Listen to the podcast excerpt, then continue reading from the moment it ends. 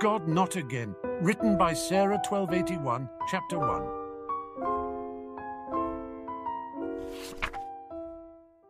He'd been dreaming of it since the defeat of Voldemort.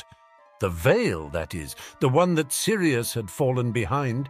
The last time he'd dreamed about the Department of Mysteries, Sirius had died.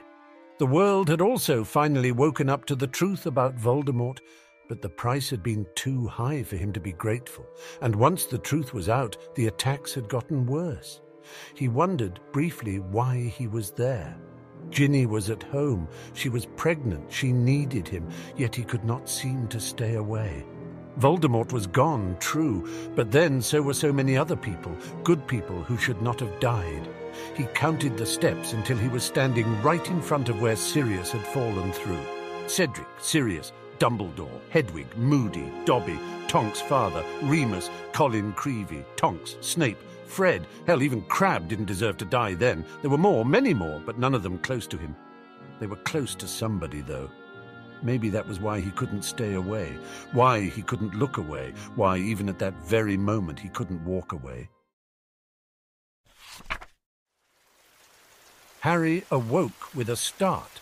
He was lying on a floor, covered by a poor excuse for a blanket, and someone appeared to be attempting to break the door down. Where's the cannon? Dudley asked. Dudley? Where had the veil sent him? Could this be when Hagrid first told him about Hogwarts? It must be, because he couldn't recall any other time where he and Dudley had been sleeping in what appeared to be a shack. There was a crash behind them, and Uncle Vernon came skidding into the room holding a rifle. Harry snorted, like that would do any good against Hagrid. His uncle didn't seem to know that, though, and shouted, Who's there? I warn you, I'm armed although it did occur to Harry that when people were trying to break in, it can generally be assumed that they are probably armed as well, and as if they didn't know that a wizard had come for Harry, who else could even get across in this weather, not to mention who else would even bother? Smash! The door flew clean off its hinges and landed on the floor with a thunderous crash. Hagrid stood in the doorway, looking very impressive. Now, Harry hadn't exactly planned this, but he figured that he might as well make the best of it. Things hadn't exactly turned out terribly when he had taken down Voldemort, but they also hadn't been all that great. Maybe he was getting a second chance, and if that was the case, there was no way in hell he wasn't going to take it. Couldn't make a cup of tea, could you? It's not been an easy journey, Hagrid began, and completely ruined his frightening first impression. He strode over to the sofa where Dudley sat, petrified. Budge up, you great lump, he told him, watching as Dudley ran to go hide behind his mother, who was in turn hiding behind her husband. And here's Harry. Last time I saw you, you was only a baby. You look a lot like your dad by you've got your mum's eyes. I demand that you leave at once, sir, Uncle Vernon demanded, making a funny rasping noise. You are breaking and entering. Ah, shut up, Dursley, you great prune. Harry grinned. He had been much too confused to enjoy Hagrid's verbal throwdown of his uncle the last time around. When Hagrid reached over and turned the gun into a pretzel, Harry's grin only grew wider. Anyway, Hagrid said, turning his attention back to Harry, as though people regularly went around turning deadly weapons into the shapes of tasty snack food. Harry, a very happy birthday to you. Got summat for you here. I might have sat on it at some point, but it'll taste all right. He pulled out a cake that said, Happy Birthday, Harry, written on it in green icing. Why, thank you, Harry said gratefully, accepting the cake.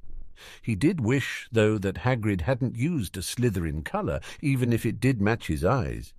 You seem to know me, but if, as you said, we haven't seen each other since I was a baby, perhaps you could be so kind as to introduce yourself. Harry asked politely. Hagrid chuckled. Of course, of course. Rubeus Hagrid, keeper of keys and grounds at Hogwarts. And with that, he shook Harry's arm up and down. What about that tea, then, eh? I'd not say no to summat strong if you've got it, mind.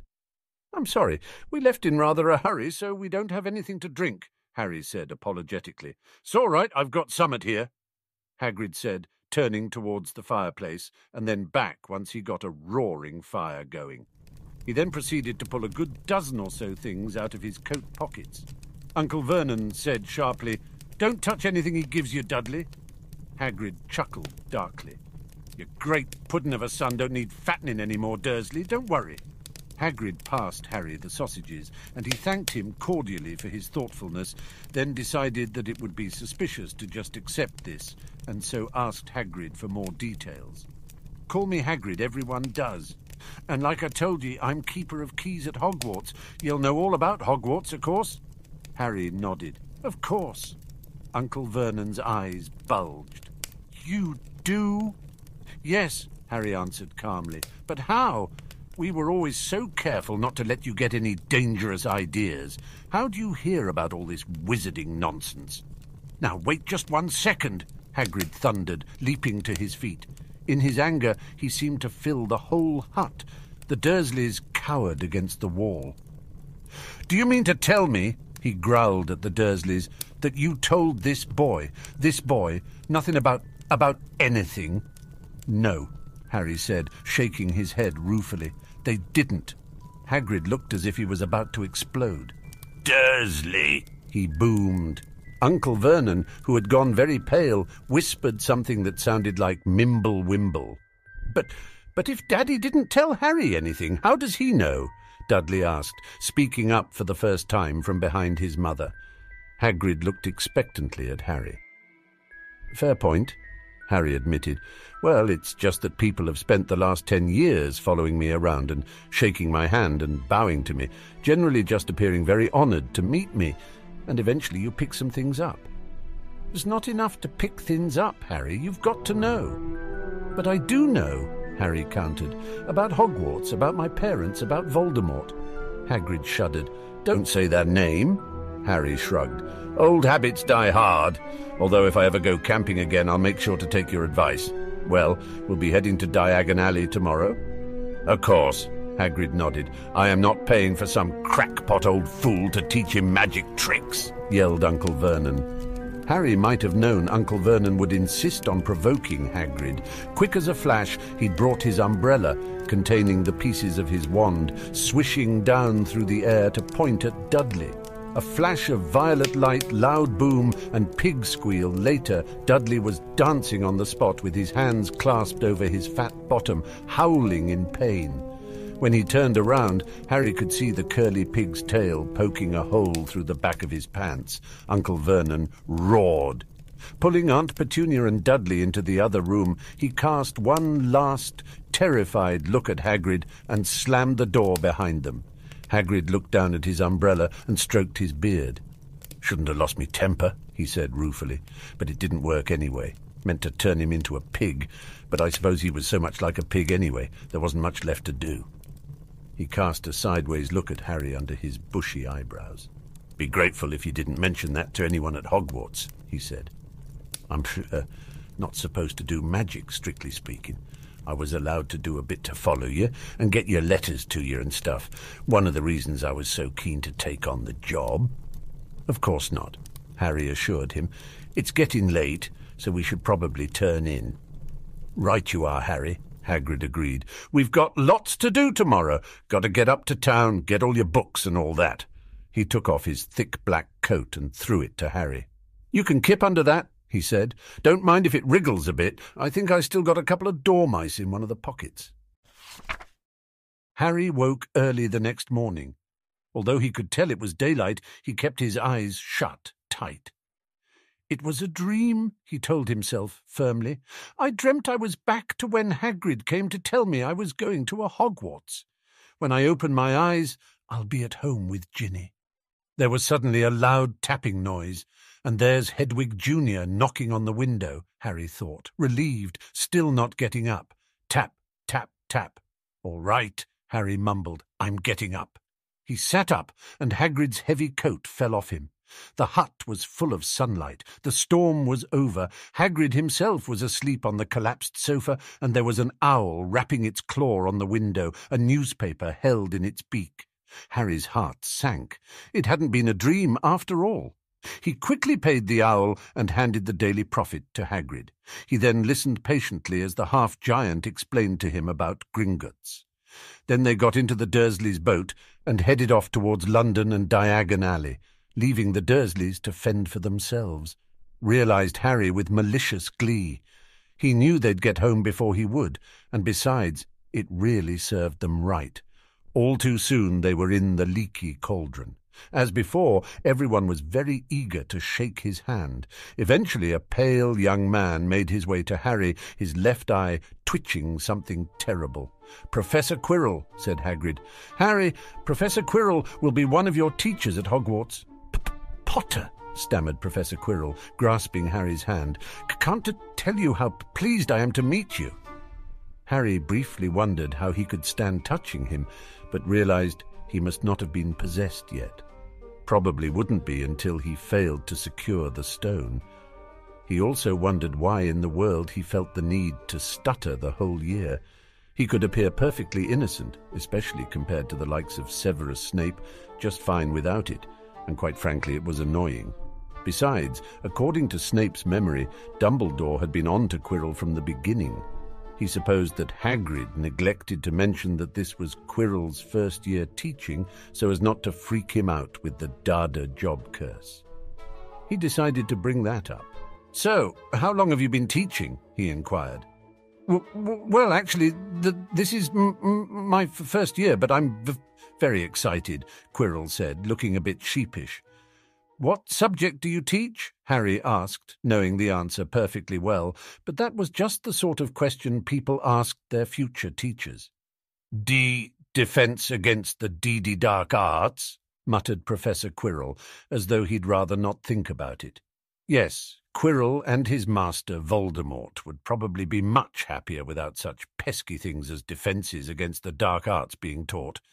Not that you needed, eh, P. Potter? he laughed nervously. You'll be getting all your equipment, I suppose. I've got to pick up a new B book on vampires myself. He looked terrified at the very thought. Harry marvelled when he thought about the fact that this was the very first person he could remember trying to kill him.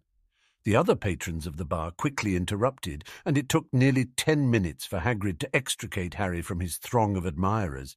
Things progressed pretty much the same from then on, until it was time to go to Madame Malkin's to get his uniform.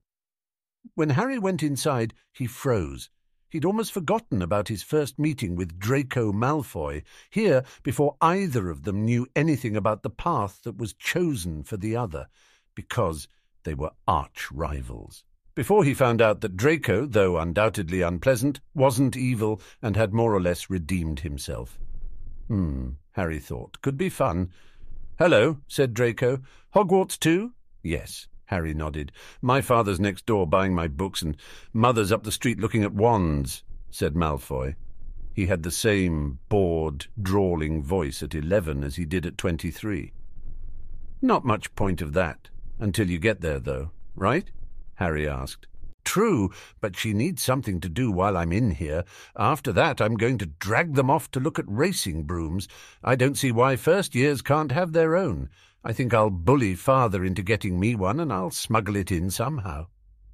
They probably won't check the luggage, so if you just shrink it, you can carry it in and then unshrink it once you're there. Of course, you'd have to claim it belonged to an older student if anyone asked, but that shouldn't be too difficult, Harry suggested. Draco looked at Harry approvingly. That just might work. I'd have to learn how to unshrink things, but until then I could get an older student to do that as well. Say, have you got your own broom? Not at the moment, Harry answered noncommittally. Play Quidditch at all? Of course I'm Seeker. You? Same. Father says it's a crime if I'm not picked to play for my house, and I must say I agree. Know what house you'll be in yet? I think I'd like to be in Gryffindor. I hear they have the best parties. Well, that's okay, if you're into that sort of thing. I'm going to be in Slytherin. All our family has been there. Well, that's okay, if you're into that sort of thing. Harry interrupted, and he could have sworn he say Draco's mouth twitch upwards. Imagine being in Hufflepuff. I think I'd leave, wouldn't you? Well, maybe not leave.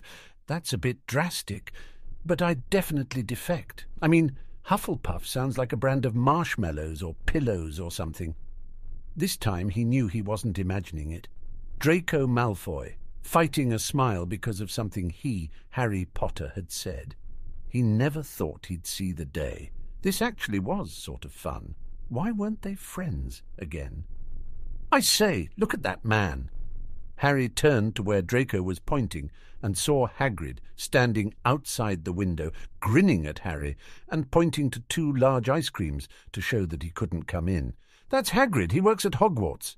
Oh, I've heard of him. He's sort of a servant, isn't he? Oh, that's why. He's the gamekeeper. Yes, exactly. Draco nodded impatiently. No, not exactly. There's a difference between a gamekeeper and a servant.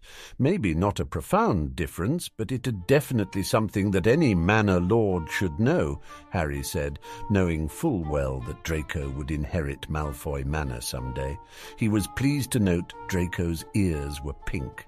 I heard he's a sort of savage, lives in a hut in the school grounds, and every now and then he gets drunk, tries to do magic, and ends up setting fire to his bed. Well, Harry said, remembering how Hagrid had carried him back to Hogwarts when Voldemort had nearly killed him and struggling to keep his temper. I'd wager a guess that it's a bit difficult to do magic when drunk under the best of circumstances, and not everyone can live in manors. If they did, then it wouldn't be so special now and people would have to find new ways to flaunt their wealth. Draco nodded, considering. You're right. I never thought I'd say this, but the Hagrids of the world are needed to contrast with the right sort of people. Now, Harry knew exactly what he meant by the right sort of people, but pretended he didn't to avoid a scene. Hey, is he with you? Yes, Harry said simply. Why? Where are your parents? Godric's Hollow. Why didn't they come with you then? Draco pressed. Well, they would have, but Voldemort killed them, see? Harry explained. Draco's eyes widened.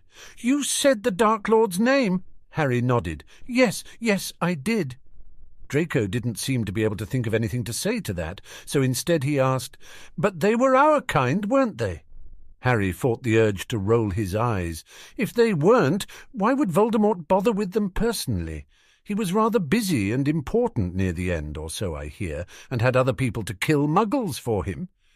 I really don't think they should let muggle-borns in, do you? They're just not the same. They've never been brought up to know our ways. Some of them have never even heard of Hogwarts until they get the letter, imagine. Well, I don't think it's not having heard of Hogwarts that should concern you per se, as much as they haven't heard about magic or know anything about our culture. Harry said, not really answering the question. Yes, that's exactly why I think they should keep it in the old wizarding families. What's your last name, anyway? Before Harry could answer, Madame Malkin said, That's you done, my dear. Harry briefly wondered why he was done first when he had come in after Draco, but decided not to dwell on it. Well, I'll see you at Hogwarts, I suppose, Draco said. Later. See if you can guess my last name by then and tell me on the train. I will, Draco said, suddenly determined. Shortly after that, Harry and Hagrid had purchased all of Harry's supplies, and he was back with the Dursleys. The last month wasn't so bad. His aunt and uncle mostly ignored him, and Dudley ran from the room screaming when he saw him. It wasn't so bad, really, as he had had plenty of experience with people ignoring and or fearing him in his first year, second year, fourth year, and fifth year for getting caught after getting rid of Norbert, being a Parselmouth, being the fourth champion, and being a lying schizophrenic, respectively. One thing he did do was make sure he memorized his potions textbook. He was not taking any chances there. Snape may have loved his mother, but he sure as hell hated him until he died. On the last day of August, Harry went down to the living room and cleared his throat, watching with some amusement as Dudley screamed and ran from the room. Harry supposed that that was what happened when Dudley's parents encouraged him to make Harry's life miserable and kept him in the dark about Harry having magical powers. Um, Uncle Vernon, Uncle Vernon grunted to show he was listening. I need to be at King's Cross tomorrow to go to Hogwarts. Another grunt. Would it be all right if you gave me a lift?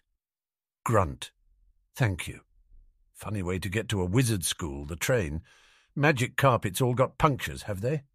No, but they're illegal in Britain, and I doubt they'd trust us to go straight to school and not let ourselves be seen if we each had one, not to mention how expensive it would be. Where is this school, anyway? Scotland, Harry replied.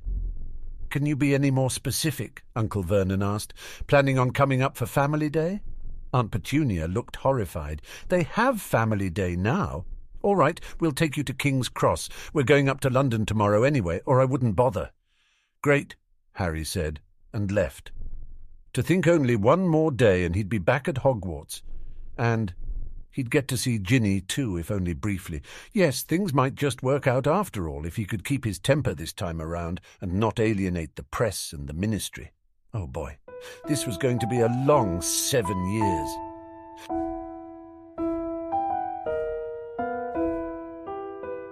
Thank you to all of our supporters on Patreon who make this project possible.